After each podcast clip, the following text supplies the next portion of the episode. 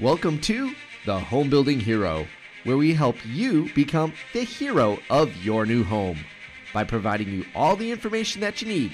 No matter if you're an industry pro, you're building, or you're buying, we got you covered here at the Home Building Hero. We're coming to you live today from the LP studios here in Wisconsin. I'm your host, David Bellman, president of Bellman Homes. Thank you for tuning in today. Today's topic climate change and the financial gain behind it. All right, guys, I've sat on this for a while and I've really debated about do I really want to do this topic? Is this topic going to irritate people? It probably is going to irritate some people, but I think it's also going to be appreciated by a lot of people that think the same way. And I guess I started to experiment with the climate change topic recently. I posted this on LinkedIn, and of course, it it, it blew up. It's been getting tons and tons of comments, uh, both good and bad. As many many things uh, these days are controversial, and and we can't continue our society and our world uh, by by not talking about things and having dialogue and, and sharing either side of of the opinion. So uh, today, I'm going to be sharing my opinion and and some facts and some information that I found uh, about climate change because that seems to be every time you know uh, a bill needs to get passed or, or or there's an emergency rather a bill gets thrown out. We got to have this bill. We got to pass this bill to stop climate change. Well, I'm going to debunk some of the climate change stuff today on this podcast because Unfortunately, and the reason why I'm doing this is that a lot of this climate change stuff that is being thrown out there affects housing. It affects housing affordability, affects housing costs, and as as you know and as you've heard if you've listened to this podcast before, I'm a big advocate for keeping housing affordable so that the next generation can can have access to housing just like we did. It's the American dream. It's the American right to to be able to own real estate, own housing. And a lot of these things that are getting thrown out there are uh, directly threatening that. And, and, and I'm done. I've got to say something about it. And that's what we're going to do here today. So let me start by this pre- premise because um, th- I think this is the, the easiest way to handle this. First off, climate change. Yes, the earth and the climate in the world is changing. But here's the thing it always has been changing. I mean, one of the first things that we saw in our science classes is how, how the continents have shifted and spread apart and how the world is constantly changing. We all can acknowledge that. We've seen the imagery, we know that's what's happened. The earth is always changing. The question is how much of it has been man made or uh, as a result of humans versus, you know, just the earth naturally changing. And I don't think we will ever be able to ascertain that accurately. And nor could we because we are all part of this planet, right? We are symbiotic uh, in our relationship in that, you know, we do things that change the environment. We know that but we also do you know do things like I mean, obviously we we farm we raise cattle we have to interact with this planet. It is going to dynamically change over time. But what i have a problem with and what i want to really talk about here in this podcast is that we are trying to politicize this and we are monetizing this. And it is being done for financial gain primarily and that's really what I have a problem with. I understand the world is is changing and we've probably made an impact on that. There's no doubt. But trying to politicize it and turn this into monetary gain is is extremely wrong and there's a lot of disinformation out there on both sides of the aisle, no doubt. And when you start to follow the money and follow the facts, it starts to get um, a little more obvious and uh, it, it, it's kind of a bit ridiculous. And, and some of this is self inflicted, of course, as well. We'll talk about that in a minute. But all right, let's talk about this for a little bit because this, this is what bothers me, right? there's some sort of natural disaster, hurricane, uh, wildfire, whatever it is, and and all of a sudden, the next headlines are: we need to pass this climate change bill, we need to do this, we need to do that. You have to understand that lobbying has huge power, and a lot of these bills benefit very very large corporations and and very large um, donors to certain political parties. And when these bills get passed, guess who benefits? These big companies that push for these bills. We've seen it all the time. We've seen it over the years. I hate to throw this out there, but I'll throw this as an example. Um, Simpson Strong Tie, okay? They have a huge lobbying effort back, uh, I don't know, about six, seven years ago. Uh, maybe it was even longer now. Um, they uh, lobbied for hurricane bracing here in Wisconsin. We don't have hurricanes in Wisconsin. We've never had a hurricane in Wisconsin yet. We have to put hurricane bracing now in our homes because they lobbied for that to create the shear wall bracing. And guess who was the only company that had all the components necessary to protect against this? Simpson Strong Tie. Okay? That's just a micro example of how this works. So let's just talk more specifically about the climate change and some of the things that I question when, when we hear this information. Okay.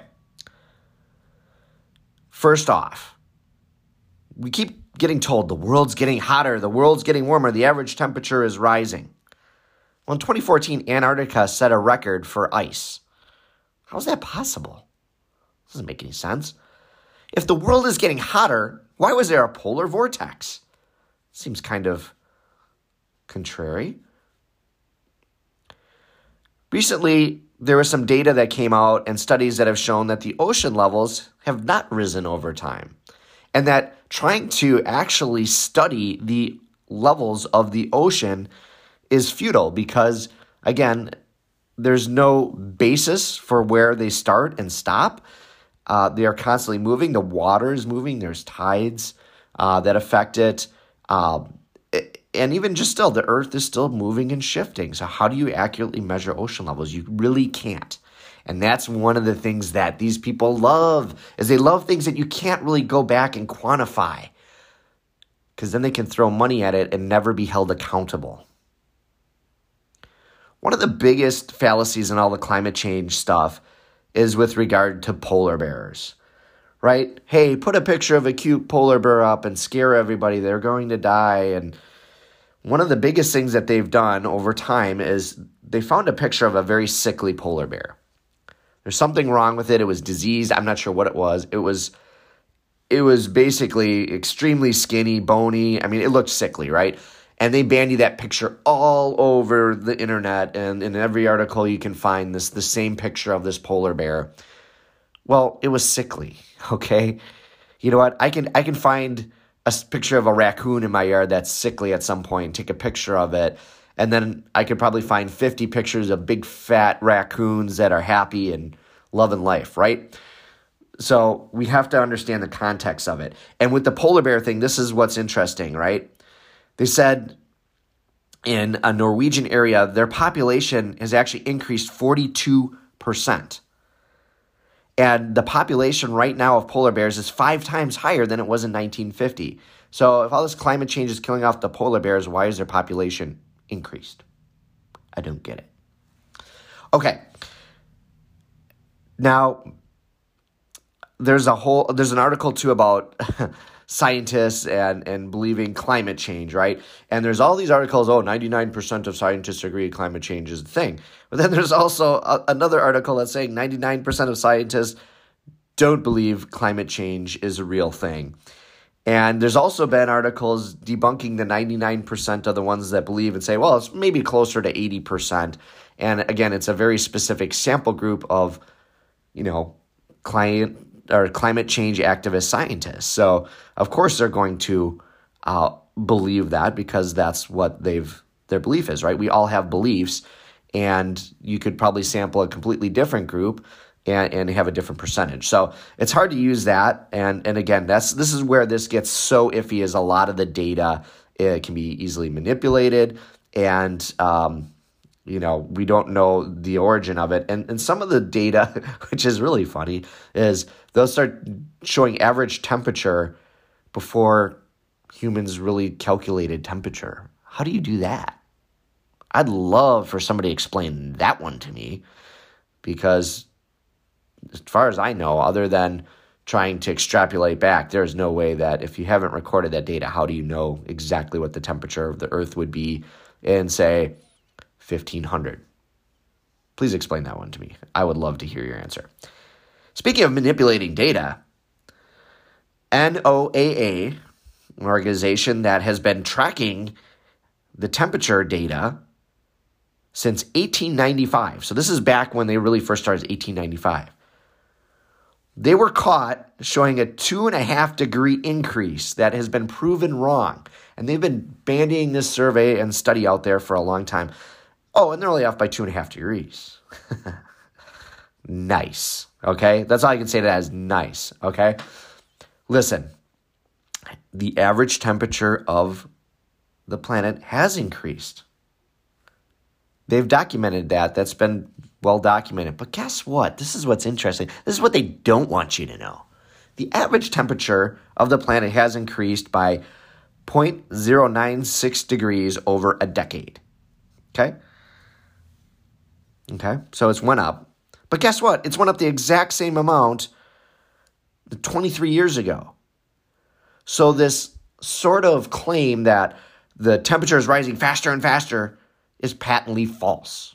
Yes, the temperature of the earth has increased, but it's increasing at a steady rate over time. So that means that whatever humans are doing currently right now is not causing any additional temperature change than what was done in the past. Wow. Kind of blows up some of the climate change information right there, doesn't it? NASA was measuring CO2 levels you know, and oh, we're producing way too much carbon dioxide and, you know, we're going to destroy the ozone layer. Well, guess what? The only elevated areas in the whole world are in China and South America.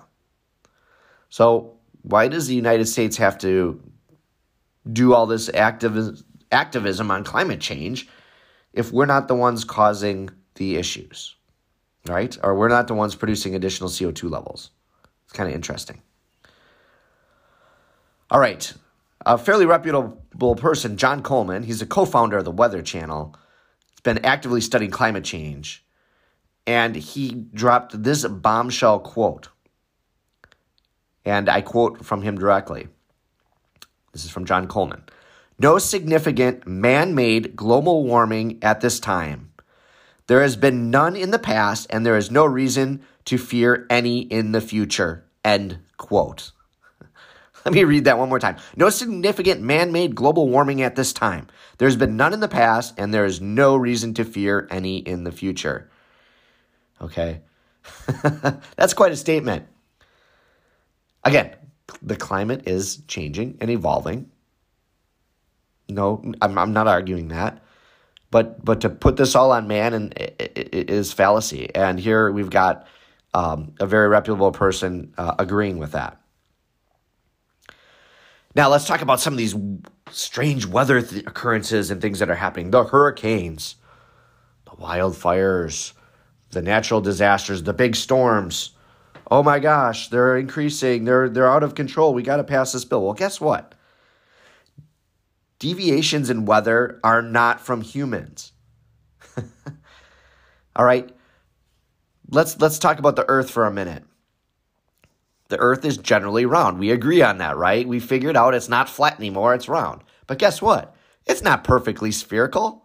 Anyone that wants to come to me and tell me that the earth is perfectly spherical spherical is is full of nonsense, right? We have mountains, we have hills, we have valleys, we have plateaus, we have oceans, we have all sorts of different. We have sea elevations, right? So we know that this earth is not completely spherical.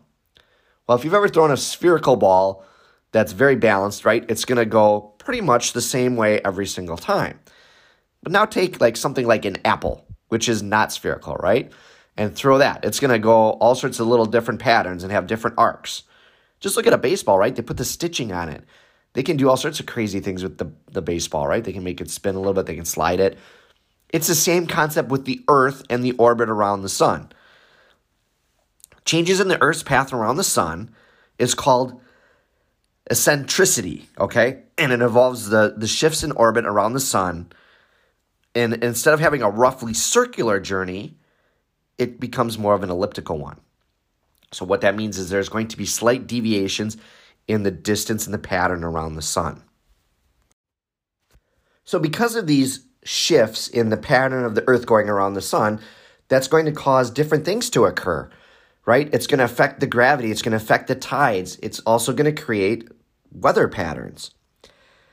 And there are more, pronounced temperatures during summer and winter when these things get off tilt, right? When we get a little further away from the sun, it's going to get a little bit colder. When we get a little closer to the sun, it's going to get a little bit warmer. So trying to say one year over another year and comparing temperature again is fallacy because the earth is moving closer to and further away from the sun at different times because it is not round. Okay? And this alteration is exacerbated when the Earth's axial tilt is inclined to a sharper degree than usual. All right? This causes the north and south poles to be positioned more directly towards the sun. These gradual variations in the Earth's orbit around the sun can strongly influence temperature extremes. That's how you explain it. It's not climate change. It's a not perfectly round object traveling around the sun is going to have slightly different patterns as it goes around the sun, changing our climate slightly. So, yes, we do have climate change, but it's because of the pattern around the sun. It is not because of man. Man doesn't do this. Man can't control that. We may think we're powerful, but we're not that powerful. All right, let's talk about wildfires because this is another irritating one. And I, I hate to say this, but this one's kind of our own fault. And unfortunately, it's the fault of the people that are supposedly trying to, quote, protect our forests uh, more so than the people that want to harvest from the forest. Because here's the deal. All right, we've had all these wildfires, right? And we've had some stories recently, these wildfires spreading halfway across the western part of our country, right? That's terrible. I agree. I don't want to see wildfires. Nobody does. Sometimes they are good, though. Sometimes they help the forest regrow stronger. But here's the problem with the wildfires we don't properly maintain our forest land here in the United States, not by a long shot. In, in parts of Europe and other countries that have very healthy forests, they recommend that you have 100 trees per acre to maintain a healthy forest. That creates some good spacing and allows room for them to grow. Here in the United States, much of our forest land has over 300 trees per acre. These forests are packed tight with trees. Some of the trees are sickly, they're dying. They fall over, they land on the ground, and they dry up. And guess what they turn into? Kindling wood. right? And then a lightning strike hits this forest, and that kindling wood just bursts into flames. And then it starts to burn down the other trees. And because they're packed so tight together, a wildfire ensues. And the fire crosses all across the country and it becomes uncontrollable. And pretty soon we've burned down a whole huge part of our forestry. Had we properly maintained that forest and we use some of those trees, we cut down some of the older trees, we cut down the trees that are about to die and use that for domestic lumber, it would reduce our lumber costs dramatically. It would reduce our need for foreign and importing. And do you think it's economical or do you think it's really good for our environment to truck tons and tons of lumber all the way across the world when we have it right here in our backyard? Sell me on that one.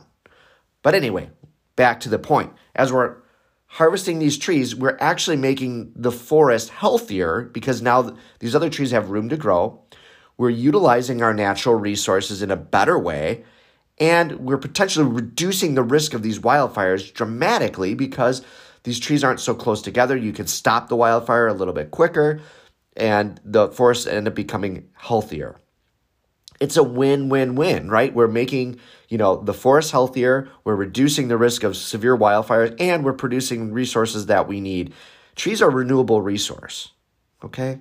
It's not a shame to cut down a tree, just plant another one. Okay? Let's let, let, let's be honest here, okay? So, those are just some of the fallacies and some of the things that are going on with this climate change conversation. And the question is why? Why do we do this? Why do we why do we push climate change so hard? Well, follow the money. Okay? Follow the money. And unfortunately, this is one of those things where, like I alluded to earlier, just throwing money at climate change is not going to solve the problem. And, and these people that are pushing it know this because there is no really good tracking on a lot of this stuff. A lot of it is, um, you know, again, out of man's control. So trying to just throw money at it is is done for one reason one reason only, and it's for political power and it's for um, benefiting big corporations and lobby groups. That's who benefits from this. So that politician that needed all that money to get elected, well, guess what? They'll do their buddies a solid and make sure that they pass some bill that benefits their company. So, for example, uh, let's look at, say, um, you know, and we, you know, I generally like Elon Musk. You know, he's he's definitely a very uh, outspoken and very um, forward thinking entrepreneur. But guess what? Uh, earlier in the year, about two weeks before uh, President Biden uh, put through the electric vehicle uh, order, mandate, whatever you want to call it, Speaker of the House, his husband, Nancy Pelosi, bought $2.2 million in stock of Tesla. And then two weeks later, the bill gets passed, mandating more electric vehicles in the future. And Tesla stock shoots up. Wow. What a genius move, right? No. Let's be honest here. That is about as blatant of an example as you can find of using climate change, using this type of legislation for personal gain and and benefactors and benefiting people. Just like uh, as we go back through COVID and you look at, say, uh, elected officials who own stock in uh, pharmaceutical companies, there were 38 senators that bought $13.4 million in pharmaceutical stock prior to all the COVID vaccines rolling out. Wow, isn't that interesting? You can find examples of this all over the place. And this is the reason why this is being pushed. The majority of these bills aren't going to really solve climate change, and they know it.